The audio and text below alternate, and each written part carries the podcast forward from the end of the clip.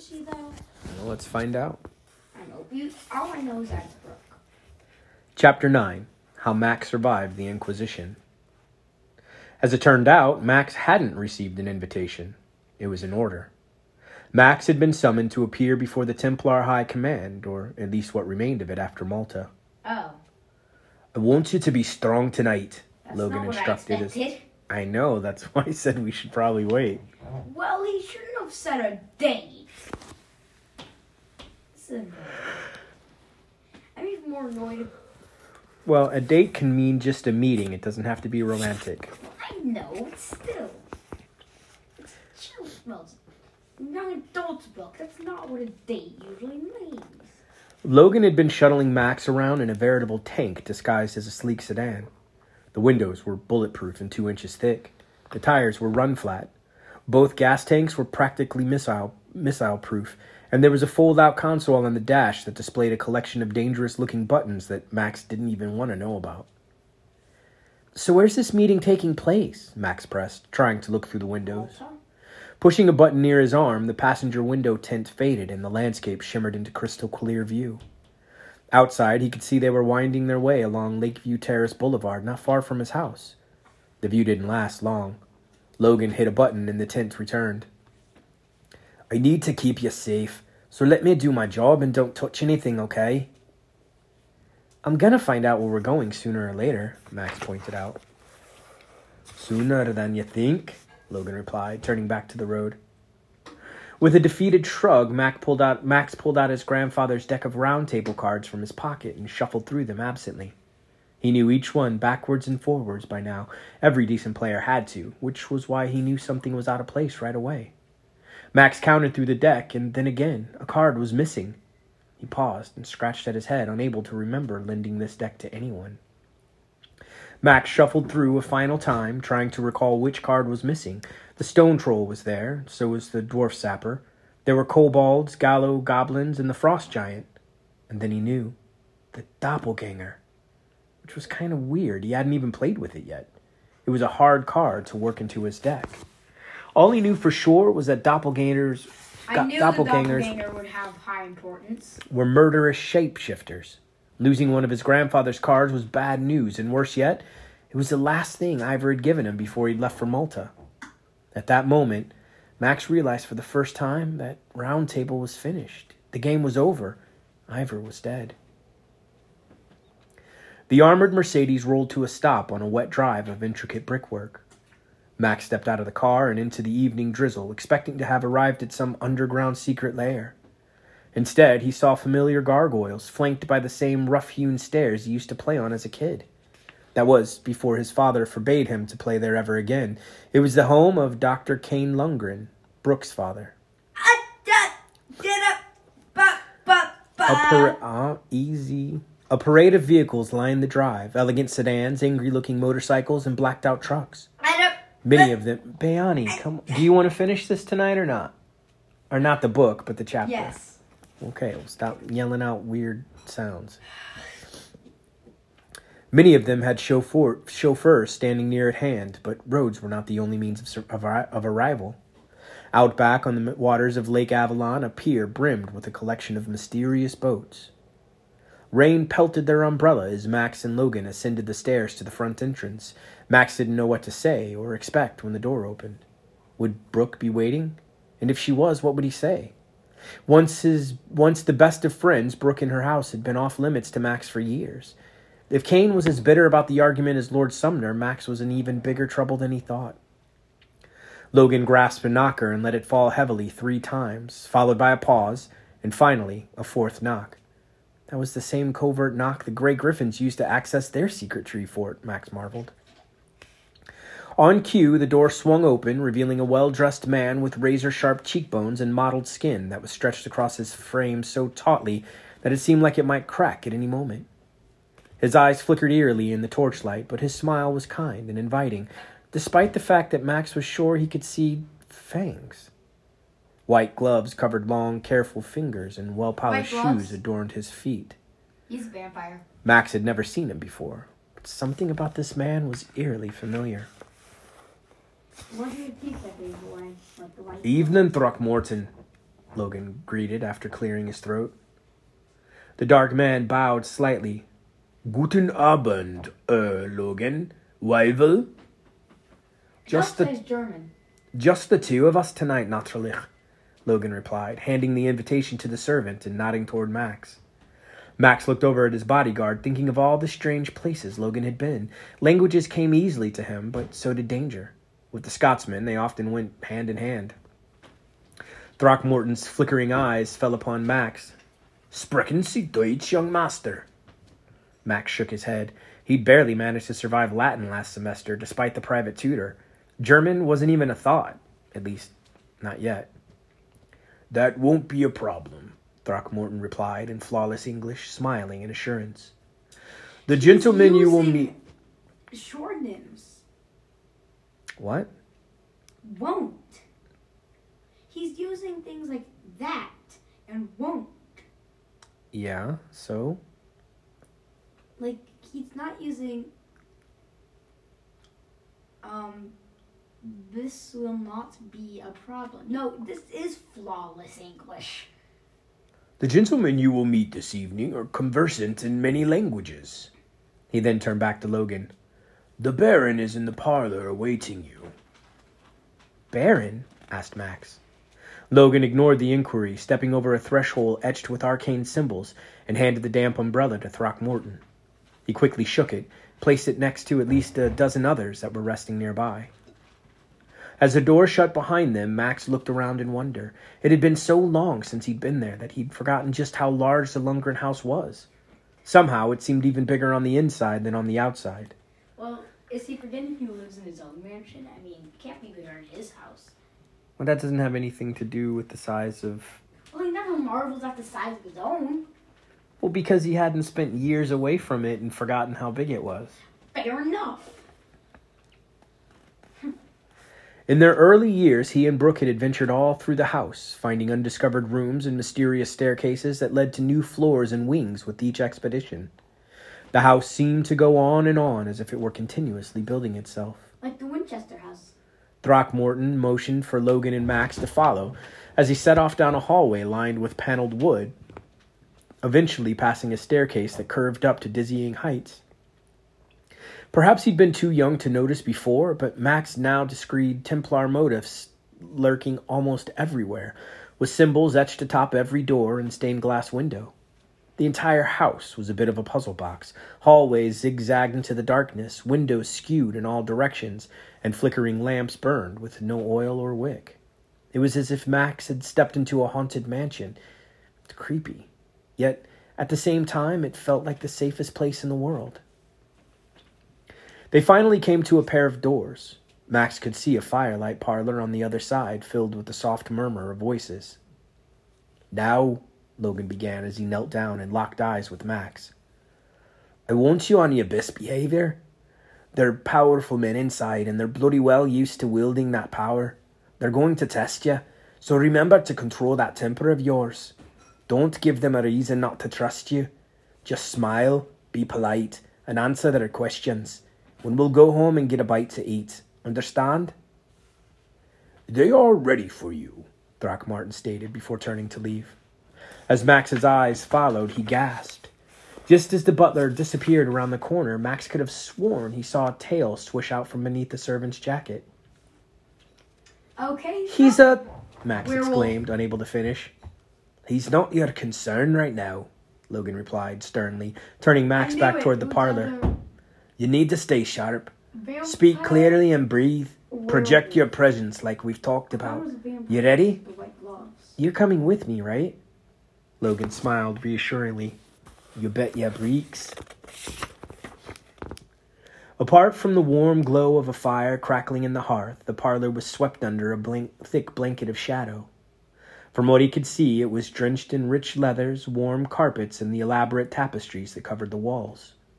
Although it may have looked comfortable, it definitely didn't feel that way, especially once Max caught sight of the grim men who were there.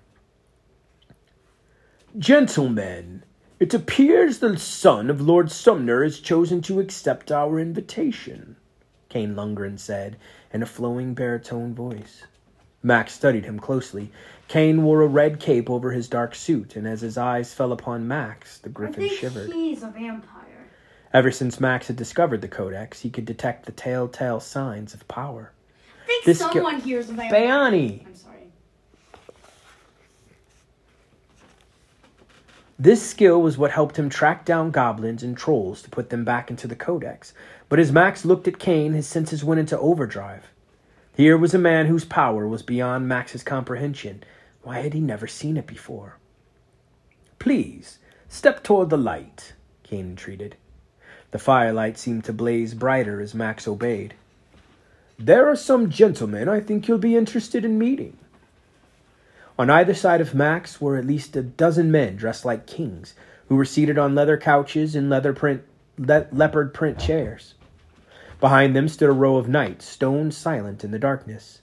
Max could feel all their eyes boring into him, as though he were about to be dissected. I want to begin this meeting by telling you how sorry I am for your loss, Brooke's father offered, his own eyes filled with sorrow. Your mentor and trainer, Olaf Iverson, was a valued friend and an esteemed member of the Templar. We all grieve with you. Max said nothing.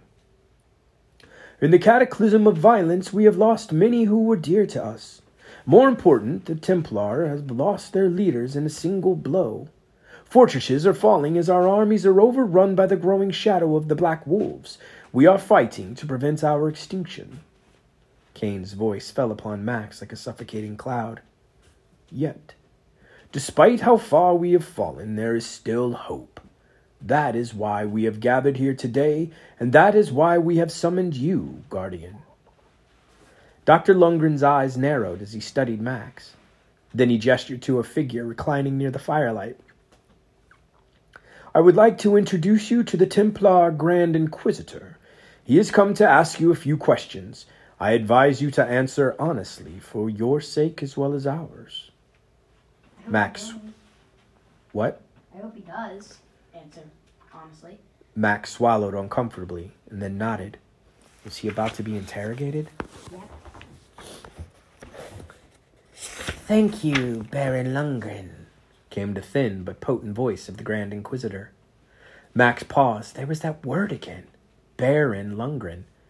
Max tried to piece the puzzle together. His own father was a lord, now Kane was a baron. Baron's He'd never really thought about it before, but it seemed royalty had surrounded Max all his life, and he hadn't even know it. Your name? The Inquisitor pressed Max. A full name, if you please, Grayson Maximilian Sumner III. Max replied slowly. And your mother? Annika Caliburn Sumner. Your father? I don't have a father, Max replied coldly, his own eyes narrowing. Slowly the shadow gave way as the speaker leaned forward in his seat, revealing oily hair pulled severely back across his expansive forehead.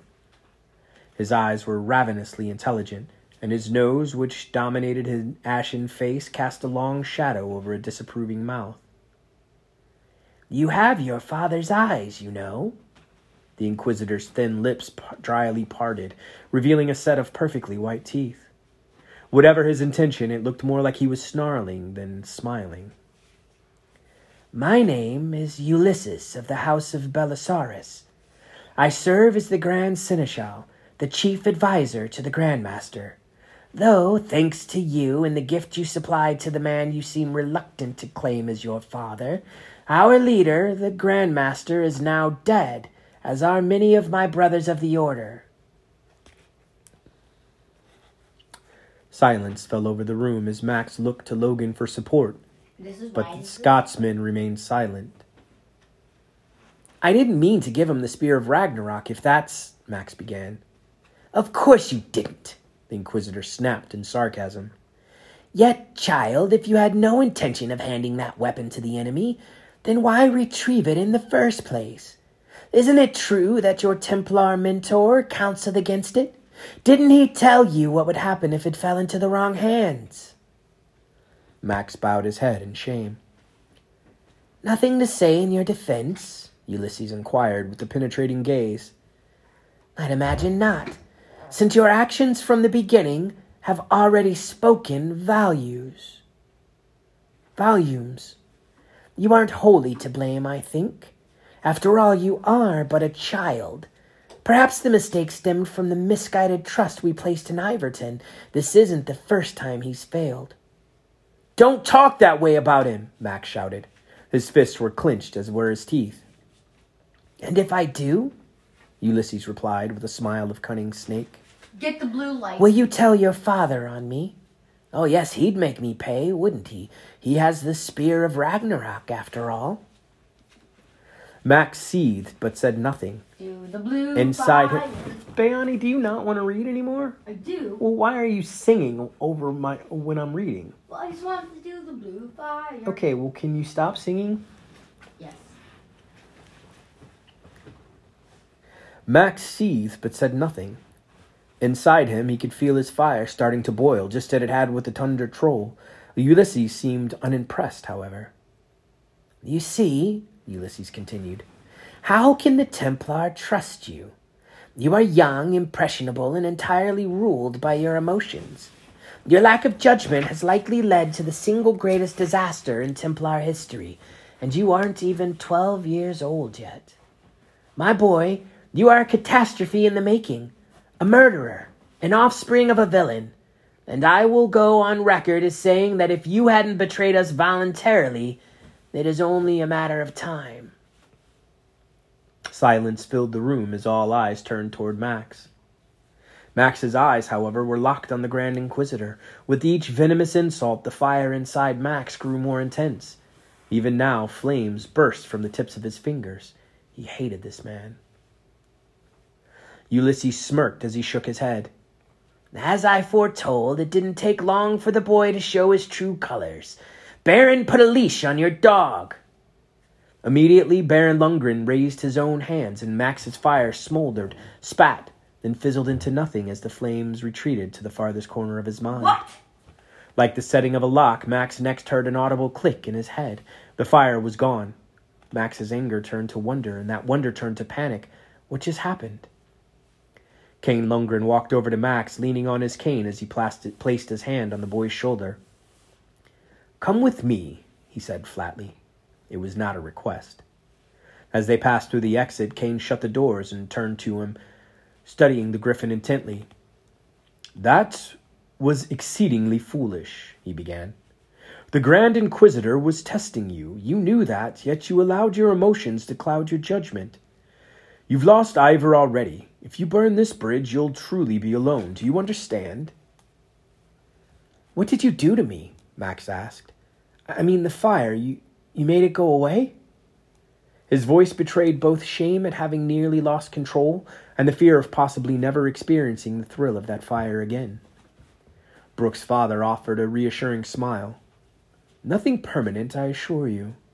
Take some time to clear your head, and you'll be back to full strength in no time. I'll send for you shortly. Kane disappeared back into the parlor, his cane clicking on the floor before he closed the door behind him, leaving Max alone in the hallway to contemplate just how badly he'd screwed up. Logan had warned him to stay in control, but Max had buckled under the, impre- uh, under the pressure in a matter of minutes. Logan would never let him live this down. The guardian of the codex sighed as he skulked down the hallway, unexpectedly discovering a ra- deck of round table cards that were lying on a side table. Outside of the Griffins and Ivor, he hadn't even known anyone else to play the game. Furrowing his brow, Max walked over to get a better look. It's the official game. As he picked up the deck and began to look through it, his eyes grew. Max hadn't ever seen any of these cards before. Suddenly, a flash of light appeared behind the deck in his hands, and out darted a small pixie. A trail of glitter fell away like the tail of a comet as the gossamer winged fairy shot over Max's head. Spinning to see where she'd gone, Max nearly stumbled in shock when he found her. Arms folded disapprovingly, she was hovering over the shoulder of Brooke Lundgren. Chapter 10 The Tale of Bounders. Thanks for reading teacher. You're welcome. I love you. I Love you. Do you need a snack? I don't. Okay. But But you know what I will?